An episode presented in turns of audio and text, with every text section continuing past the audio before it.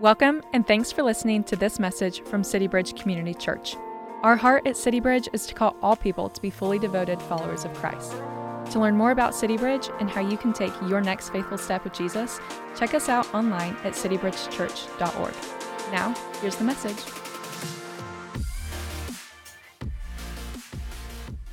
Before we begin, I just want to celebrate where we were last Sunday, because I don't know about you, but last Sunday in celebrating Easter was good for my soul, yeah? Some of the songs we sang, I'm still singing this week. Some of the truths that we read from First Corinthians fifteen, they're still rattling around in my brain, and even some of the life change that we got to see Uh, has just deeply encouraged me. And, and, and I left uh, last Sunday really fired up. Um, and then some point in about the middle of the afternoon, for what I would probably guess for about the fifth or sixth straight Easter, after a, a, an incredible Sunday of worshiping and considering the truth of the resurrection and what Christ accomplished for us on the cross, this little two-word question hit my soul in the afternoon last Sunday, which is, now what? That in light of what Christ accomplished for us on the cross, in light of the fact that he took our sin and, and it's nailed to the cross, and then three days later that the tomb was empty, that both sin and death had been defeated, my great two enemies, your great two enemies, now what do I do as a response? And for the last five or six years, it's been a really good place for me to sit post-Easter to go, okay, what's the demand? What's the call on my life? Who am I supposed to be in light of such a miracle, in light of such a deliverance that he has granted me? What then, how should I live? And how should I respond in a manner worthy of that resurrection, in a manner worthy of the deliverance that Jesus has granted me? And that's been the question that has wrestled in my soul. Now what? And if there is a big call in our lives, what does it look like? How are we supposed to do it? And that's where I get to kind of introduce, welcome to the letter of James. James is gonna paint a picture. He's gonna give us a glimpse. He's gonna let us peel behind the curtain and, and look at, this is the life of a believer who is growing in full devotion. James is gonna kind of peel back and show that for us. Specifically using James's own words, James is gonna show us how to live single-minded, stable, and undefiled in this world. Let me say that again. James is gonna show us, this is his own words, he's gonna show us how to live single-minded, stable, and undefiled as, as he shares us, uh, his letter with us. Now, let me be clear, uh, this idea of now what, we actually left you on Easter Sunday with it. As we were moving through a, a four-week study of First Corinthians fifteen, which I would say was uh, about fifty-seven verses of theology of the resurrection and, and, and both its past implications in reality and then present and future implications in our lives. It was, it was doctrine, fifty-seven verses of it. And then right on the heels, the last verse we read with about four minutes left to go in Easter Sunday was First Corinthians fifteen fifty-eight. And let me just read it for us because it's a great transitionary verse here into the book of James. Paul writing, it says, therefore, my beloved brothers, be steadfast and immovable, always abounding in the work of the Lord, knowing that in the Lord your labor is not in vain. What a great verse to both have in our hearts as we left Easter Sunday last week, and what a great verse to then move us into the book of James. That language, my beloved brothers, you're gonna see that some fifteen times when we read the book of James here later today. Uh, the, the idea of be steadfast, immovable, that's one of the great themes of James that we will see right away in James chapter one. And then this is Paul writing, not James. He's saying, what do you do in light of the resurrection? Always abounding in the work of the Lord, knowing that in the Lord your labor is not in vain. That's gonna be some of what we dive into in James chapter two. I mean, what a great transitionary verse to go, now what?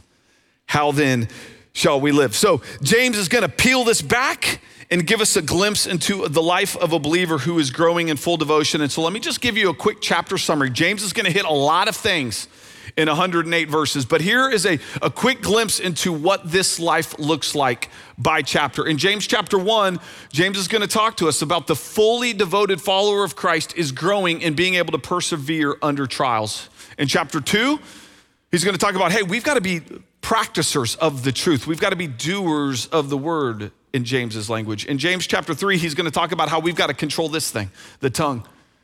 We've got to have power over it, not be controlled by it. In James chapter four, he's going to talk about how we are to be peacemakers. And then in chapter five, even with kind of a host of warnings written around it, he's going to call us to be a people that are prayerful.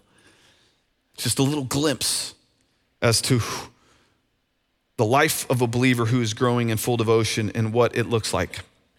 Now, as we jump into the book of James, let me just give you a friendly warning, so to speak. There are fifty-four commands in one hundred eight verses coming at you, all right? You ready to buckle up for that? But let me remind you of two verses that can help set our hearts so that we hear that as the Lord would want us to hear that. The psalmist writes in Psalm sixteen eleven is that you, God, make known to me the path of life. And in your presence, there is fullness of joy. And at your right hand are pleasures forevermore. So the, the question of, well, now what, Lord? God via James is going to paint a picture for us because he's not a God of confusion. He doesn't leave us wondering, well, what do I do next? No, he's going to make known to us the path of life. And he's going to use James's letter to help us in that direction. And, and the, the thing I love about it that the psalmist writes, it says, when we go that direction, in his presence, there is fullness of joy. God is not after some begrudging obedience, some tr- submission, some trudgery of like, okay, God, I guess I'll go that direction. No, he's saying as we follow his ways, as we walk the path of life, he says there's a fullness of joy that will attend your soul along that path. And we'll begin to taste some of the riches, some of the goodness that he has for our soul as we move that direction. He's going to make known to us the path of life, and God's going to use James as one of those letters in our Bible to move us in that direction. Another verse to remind you of. This is Paul writing to Timothy, and this is true of, of, of all the instruction that we have in God's word. But in First Timothy four fifteen, Paul writes Timothy, talking about all the things that, that, that he had put before Timothy. He says this, and this could apply to James as well. It says, practice these things, immerse yourself in them so that all may see your progress. And what a gift it is that it doesn't say perfection, right? It says progress. And so even as we are listening to this, I just want to remind you, the book of James, this is a lifetime's journey that we are on, trying to grow in Christ's likeness. We will not be done in ten weeks, but we can be a step or two further along the pathway of life. I've probably read James dozens of times this year, and I'll just tell you right now, not one time have I finished reading the letter of James and go, man, I'm crushing it. Not one time. And yet, by the grace of God, by his spirit working in me, I do look up and go, hey, where I was January first and where I am April twenty-fourth, something is a little different. There is a little bit of progress moving in how I'm controlling this thing and how I'm growing and being steadfast when things come at me. And so by the grace of God, we're there. And so as we jump into James, just have a couple of those verses to set the stage. Now, here in about fifteen, twelve to fifteen minutes, we're going to read the entire letter of James, but let's just start with verse one, because I think it'll give us a little bit of a helpful overview to frame our minds to prepare us for that reading. It says in, in, in James one, letter one, verse one, it says, James, a servant of God and of the Lord Jesus Christ, to the twelve tribes in the dispersion, greetings. So real quickly, who do you think wrote the book of James? Very good. We're off to a good start. And this James uh, in particular is the half-brother of Jesus. And that gives us a little bit of information to work with. With some of the verses that we have in the gospel accounts, we know a little bit about James. And one of the things that we know about James is he was very skeptical that his brother was the Son of God. In fact, there's in, a, in, in one notable instance in Mark three, chapter twenty-one, Jesus is out there teaching, and it, and it says this in, in, in Mark three, it says, when his family heard it, when the family heard that Jesus was teaching, they went out to seize him, for they were saying, he is out of his mind. Now, to be fair, if your brother, your half-brother was claiming to be the Son of God, you might kind of have some reservations. But as they continued to watch Jesus's life, it doesn't appear that during his public ministry that they came around on who Jesus was. In John chapter seven, verses three through five, there's a, there's a festival going on, and Jesus's brothers were kind of egging Jesus on. It says that the Jesus brothers said to him in verse three, leave Galilee and go to Judea so that your disciples there may see the works that you do. No one who wants to be a public figure acts in secret. Since you are doing these things, show yourself to the world. It's like, prove it, Jesus, it's time.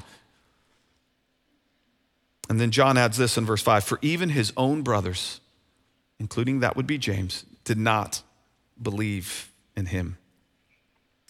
It would seem that during Jesus's public ministry that he was a skeptic, so much so that even when Jesus was on the cross, and even though scripture tells us Jesus had four brothers and at least two sisters, he looks outside of his own family and he looks to the gospel writer John to take care of his mother Mary. It would seem that, that James was likely a skeptic of who his brother was all the way to and through the crucifixion. And yet we just read in verse one that James calls himself a servant of God and of the Lord Jesus Christ. And so what happened? What happened to James that he would go from a skeptic to calling himself a servant of the Lord Jesus Christ? Well, if you remember where we were four weeks ago, James met the resurrected Jesus face to face. In First Corinthians fifteen, after Jesus had appeared to others, it says, then Jesus, he appeared to more than five hundred brothers at one time, most of whom are still alive, though some had fallen asleep. And then he appeared to James, and then to all of the apostles. And in a moment, when James comes face to face with Jesus, the resurrected Jesus, something happens. And James began to go, okay, now what? Some things began to change in James's life. And so I don't know where you are this morning. I don't know which side of that equation you're on, but let me just start with this. If, if you're a skeptic and not sure that Jesus is the Son of God, I just want to say we are so glad that you're here. You're doing what I would say is one of the best things that you can do, which is to investigate the scriptures, listen to the claims of Jesus being the Messiah. And just listen, I just wanna just set you free up front. If you are a skeptic of who Jesus is, you do not have to live out the book of James. We're not asking you to live out the book of James right now. Even apart from the Spirit working in you, you're not able to, and that's okay. We just say, consider who the God is that inspired the book of James. That would be what we would ask of you today. Now, for those of you that have come face to face with the resurrected Jesus, that have tasted his goodness and his deliverance, the question for you is, can you look back in your life and go, I see transformation. I see what this power has done in my life. Because the same power that rose Jesus from the grave, scripture says, lives in you if you have trusted in him. And that power can do a mighty work if you and I don't get in its way and quench it and grieve the Spirit in us. And so how are you doing? Can you look back? Can others look back in your life and go, man, something must have happened. People looked at James and go, what happened? And James is like, I saw him. I've tasted him. I've seen what he can do in my life. And the, that's the goal for each one of us, is that people are like, hey, what happened in your life? Answer, I saw, experienced the resurrection power of Jesus Christ. That's what changed me. And James, this one-time skeptic of his brother, would become a student of his brother. One of my favorite things about any book of the Bible is, where else in God's word does it send me to? And we're in a real treat with the letter of James, because more often than not, James is gonna send us right back to the Sermon on the Mount in Matthew chapters five, six, and seven. James is going to keep sending us back to Jesus' own words. The words that he was once skeptical of, he's going to send us to. There's a, just a, this is just a sampling of the different ways James and, and Matthew five, six, and seven cross-reference one another. There's even more than that. But this is just a little taste. Even as you're reading James over these next nine to ten weeks, go spend some time in Christ's own words in the Sermon on the Mount.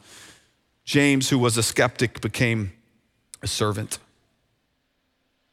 And I would also tell you, James became a shepherd to God's people.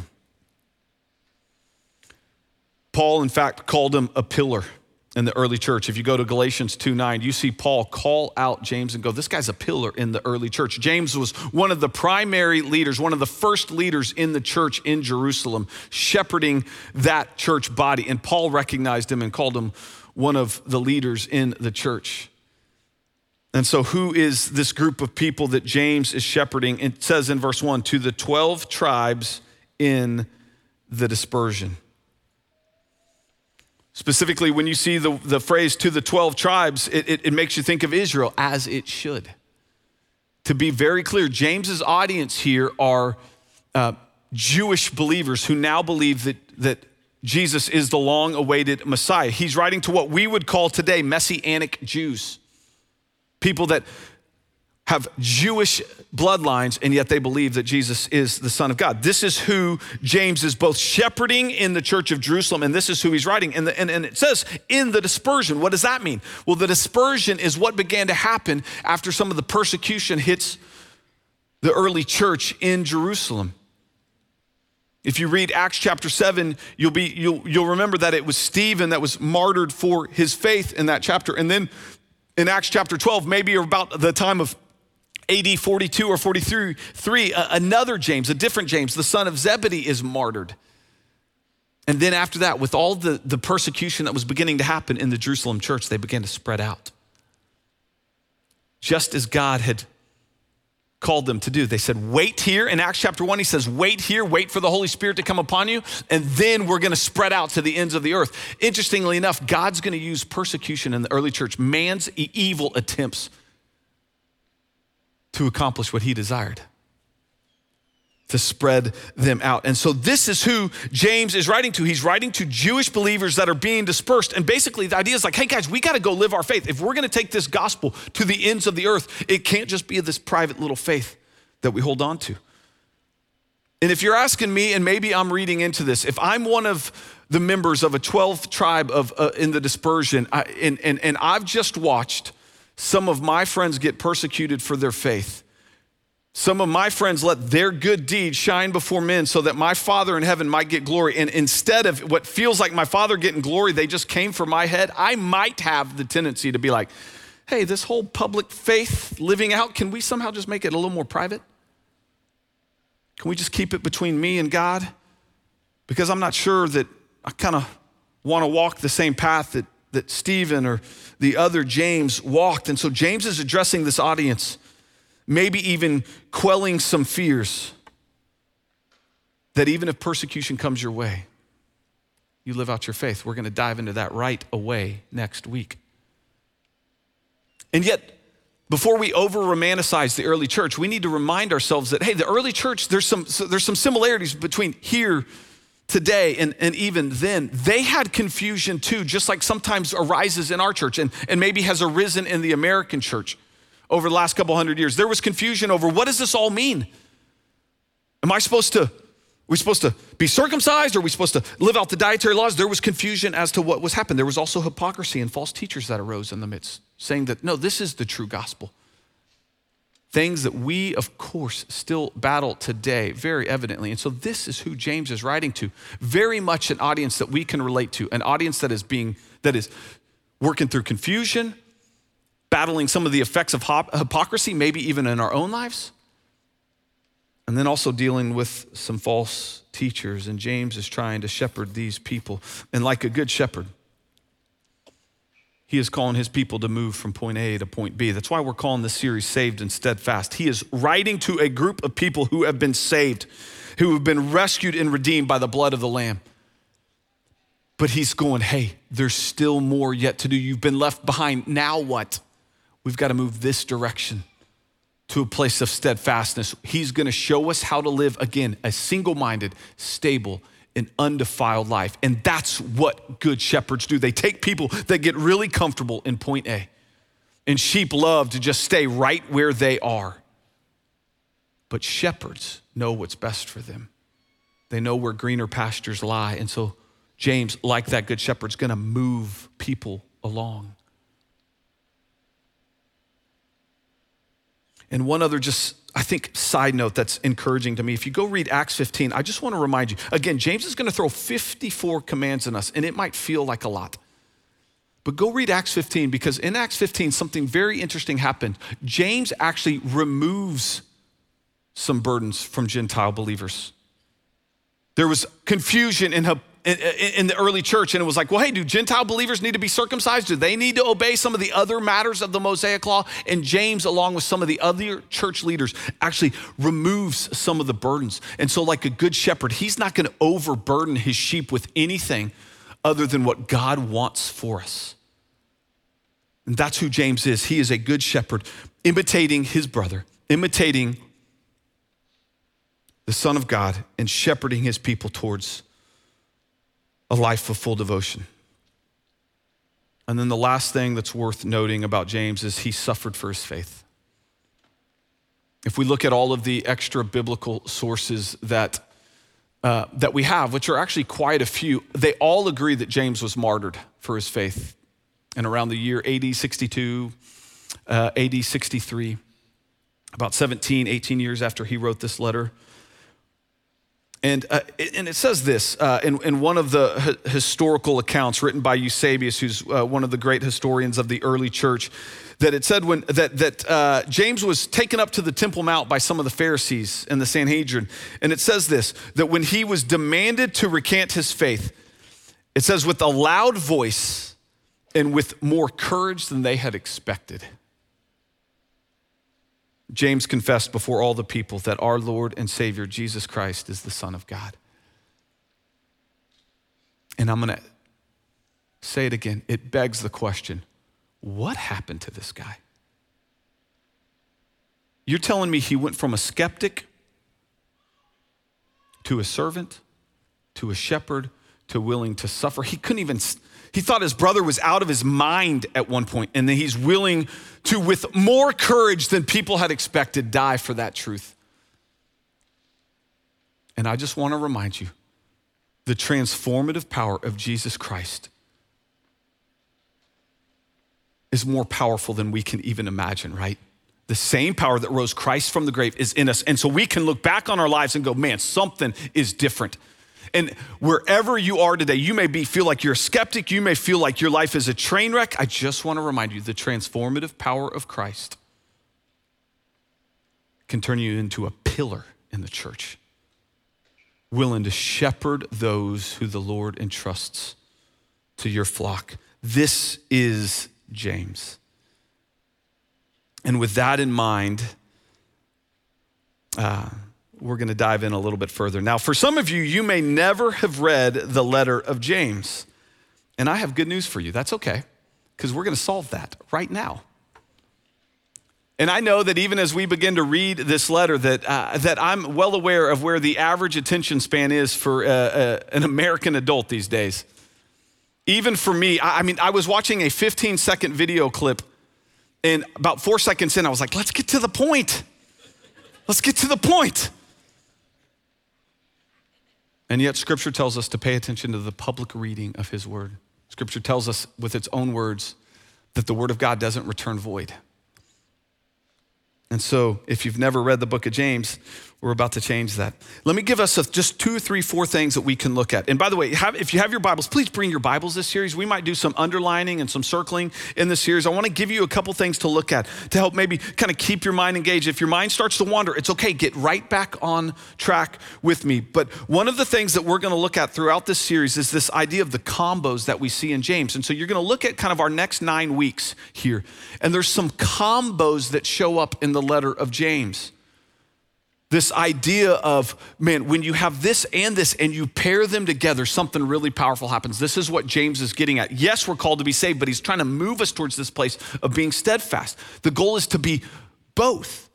And you're going to see that show up again and again. Sometimes it's going to be a little more obvious. You're going to see, oh, I'm not just supposed to be a hearer of the word. That's really important. But I'm also supposed to be a doer of the word. And when those pair up, something really powerful happens. And the word of God goes forward.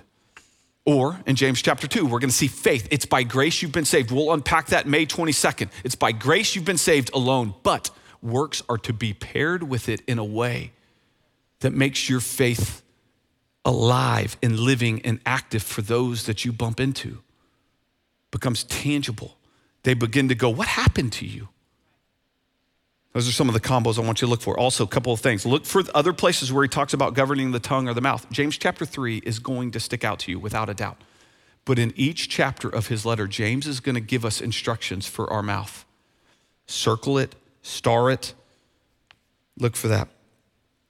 And then if you listen closely in David's prayer earlier, he also mentioned this, that, that James is going to talk a lot about the, our posture, the idea of humility or, or, or lowliness or, or meekness.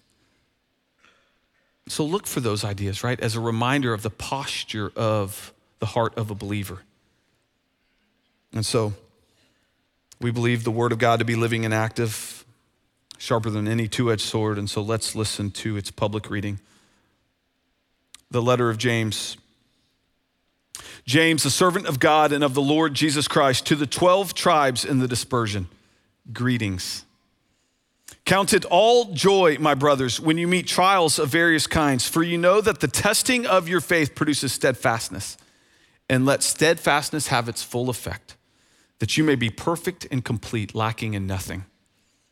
If any of you lacks wisdom, let him ask God, who gives generously to all without approach, and it will be given him. But let him ask in faith with no doubting. For the one who doubts is like a wave of the sea that is driven and tossed by the wind. For that person must not suppose that he will receive anything from the Lord. He is a double-minded man, unstable in all his ways. Let the lowly brother boast in his exaltation and the rich in his humiliation, because like a flower of the grass, he will pass away. For the sun rises with its scorching heat and withers the grass. Its flower falls and its beauty perishes. So also will the rich man fade away in the midst of his pursuits. Blessed is the man who remains steadfast under trial. For when he has stood the test, he will receive the crown of life, which God has promised to those who love him. Let no one say when he is tempted, I am being tempted by God. For God cannot be tempted with evil, and he himself tempts no one. But each person is tempted when he is lured and enticed by his own desire. Then desire, when it has conceived, gives birth to sin, and sin, when it is fully grown, brings forth death. Do not be deceived, my beloved brothers. Every good gift and every perfect gift is from above, coming down from the Father of lights, with whom there is no variation or shadow due to change. Of his own will, he brought us forth by the word of truth, that we should be a kind of first fruits of his creatures. Know this, my beloved brothers. Let every person be quick to hear, slow to speak, slow to anger. For the anger of man does not produce the righteousness of God. Therefore, put away all filthiness and rampant wickedness, and receive with meekness the implanted word, which is able to save your souls. But be doers of the word, and not only hearers, deceiving yourselves. For if anyone is a hearer of the word and not a doer, he is like a man who looks intently at his natural face in the mirror. For he looks at himself and goes away and at once forgets what he was like. But the one who looks into the perfect law, the law of liberty, and perseveres, being no hearer who forgets, but a doer who acts, he will be blessed in his doing. If anyone thinks he is religious and does not bridle his tongue, but deceives his heart, this person's religion is worthless.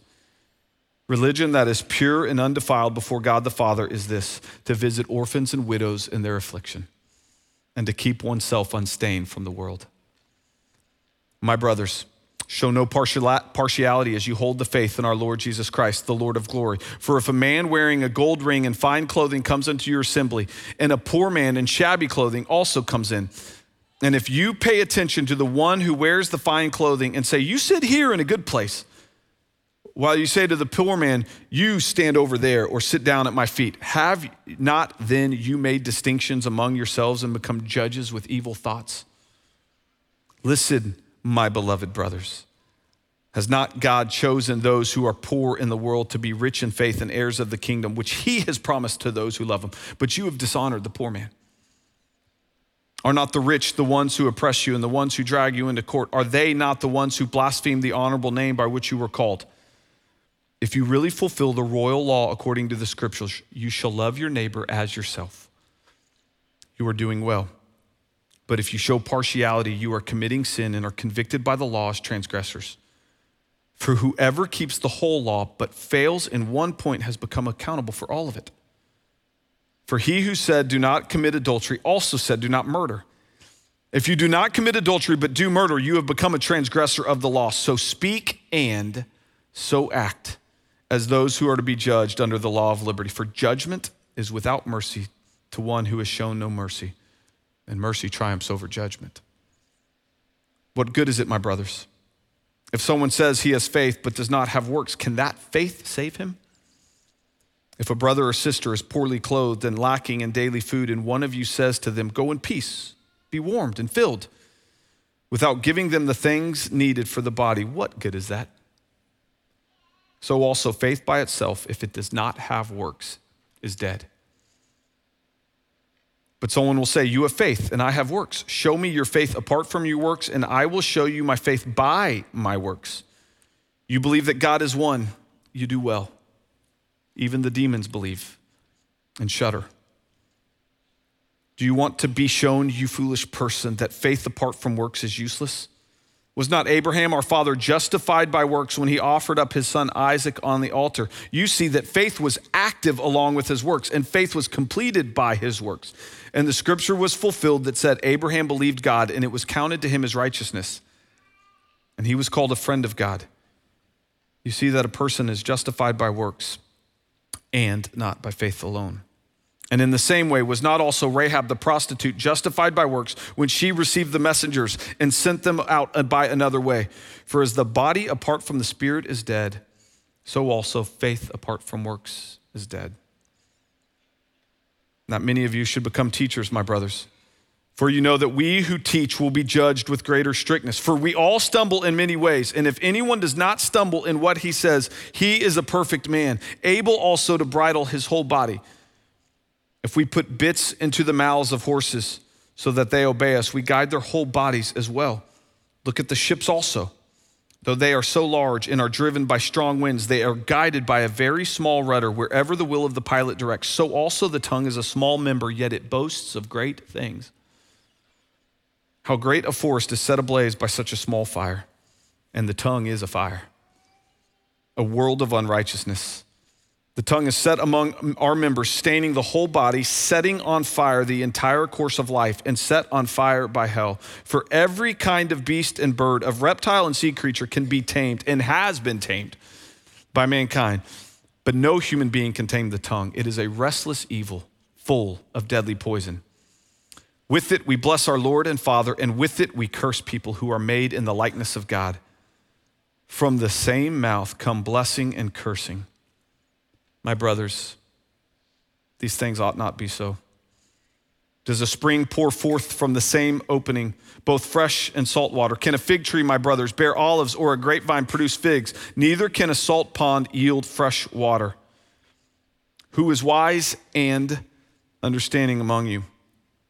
By his good conduct, let him show his works in the meekness of wisdom. But if you have bitter jealousy and selfish ambition in your hearts, do not boast and be false to the truth. This is not the wisdom that comes down from above, but it is earthly, unspiritual, demonic. For where jealousy and selfish ambition exist, there will be disorder in every vile practice. But the wisdom from above is first pure, then peaceable, gentle, open to reason, full of mercy and good fruits, impartial and sincere. And a harvest of righteousness is sown in peace by those who make peace. What causes quarrels and what causes fights among you? Is it not this, that your passions are at war within you? You desire and do not have, so you murder. You covet and cannot obtain, so you fight and you quarrel. You do not have because you do not ask.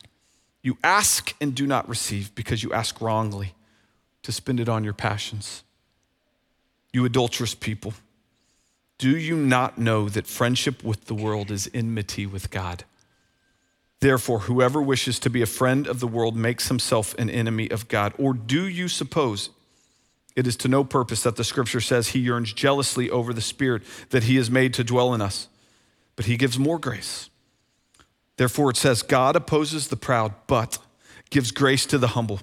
Submit yourselves, therefore, to God. Resist the devil, and he will flee from you. Draw near to God, and he will draw near to you. Cleanse your hands, you sinners, and purify your hearts, you double-minded. Be wretched and mourn and weep. Let your laughter be turned to mourning and your joy to gloom. Humble yourselves before the Lord, and he will exalt you. Do not speak evil, evil against one another, brothers.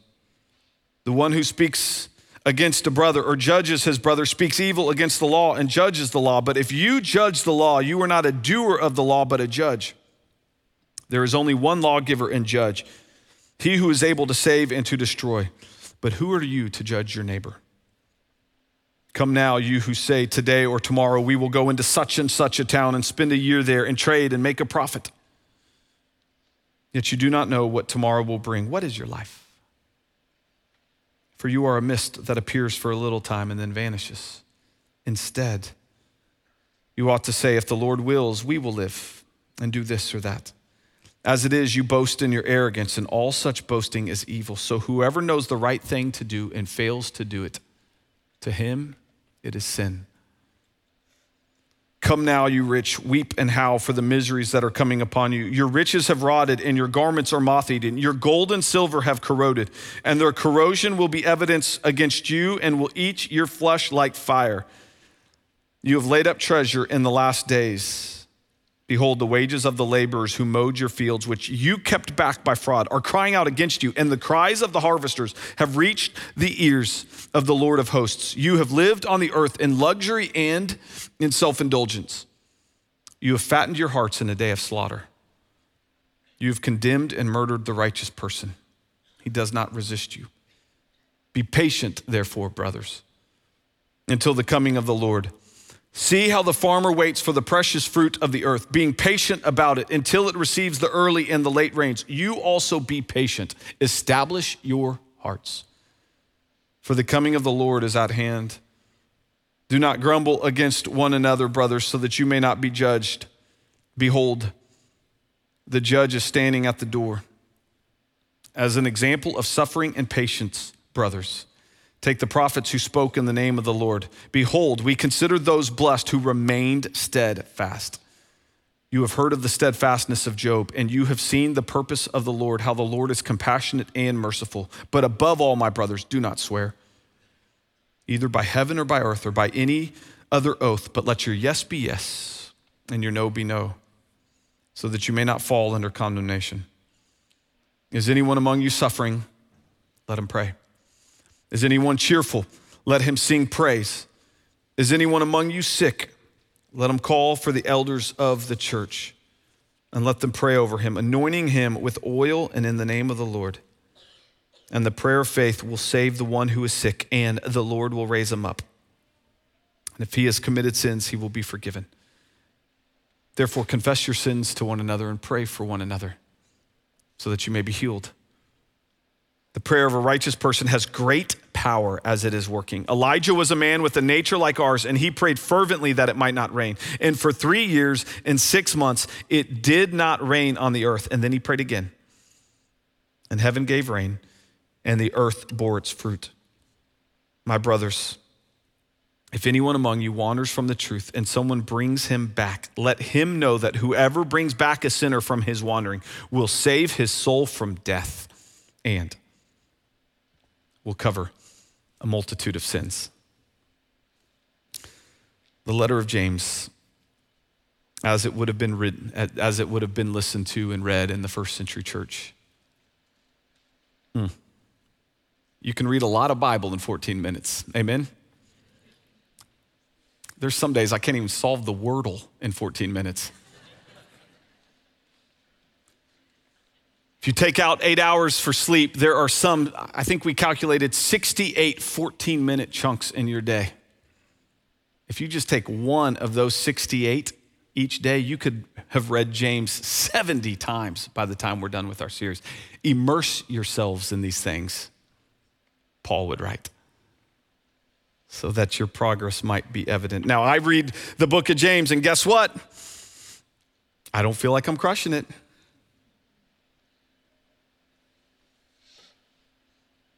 And yet I need to remind myself of this. I mean, I, I, there's stuff in here that even as I was reading it out now, I mean, I, I remember, I've talked about, I have some envy in my heart. I have selfish ambition. I have talked about it in the last couple of years. And I read the book of James and I am reminded, oh my gosh, I still have work to do. That's gotta get uprooted. Did you listen to it? Because from it comes every vile practice, every kind of disorder. And so I listen to that and I'm going, oh my gosh, I got work to do. I listen to this and I'm reminded there is still work to be done with this tongue. And so I read the letter of James, I hear the fifty-four commands, and in my flesh, I can begin to feel a little weighed down. A little bit of guilt, a little bit of condemnation begins to seep in. Can I just remind you where we were last Sunday? Jesus has removed the burden of sin and guilt and condemnation for those that have trusted him. That, as a good shepherd, he does not want you on that. He does not want those burdens on you anymore. He is a good shepherd. He removes those things. Even as you read the book of James and you begin to feel that condemnation creeping in, I want you to remember, Jesus is the lifter of burdens. But like a good shepherd, Jesus, who knows us by name, those of us who have been rescued, he says, I go before you and we're gonna go this way. And he's gonna invite us into the path of life where there is fullness of joy. This is who Jesus is. And God through James is going, this is the way there. And like a good shepherd, he would tell you, don't grow weary. This is a lifetime's journey and we're gonna get ten weeks together to make progress and to move in the direction that he would love us to be, in a steadfast place. He wants us to move us and grow in being single-minded, stable, and undefiled by this world. The same God that authored your life, the same God that authored your redemption, is the same God that is not trying to burden you down. He's trying to set you free for the road that is ahead and call you this direction. I just want to tell you this. I, I've been uh, an, an, I've been the, the Regen director here for uh, for about five and a half years, almost six years, and I have woken up three hundred different Tuesdays, pumped about the day that is ahead, pumped. Now let me tell you why I don't wake up in that place. Just, I'll just tell you, I don't wake up excited because my goal is to just sit with a bunch of people that are just trying to say no to a certain sin. I'm not excited to just sit in a room that are people going, all I'm trying to do is say no to this substance or not look at this or be freed from anxiety or anger. No, what fires me up and why I love waking up on Tuesday mornings and get fired up throughout the day is because I get to sit with people who, when the light bulb flicks on, I get to watch the incredible, utterly transformative power of Jesus Christ take hold of their life. And it is fun to watch. And I have the best seat in town right there. I'm not just with people on Tuesday night that are looking for a little bit of behavior modification. That's not my goal. That's not compelling to me on Monday, on Tuesdays. No, I love when the Spirit of Christ radically transforms someone.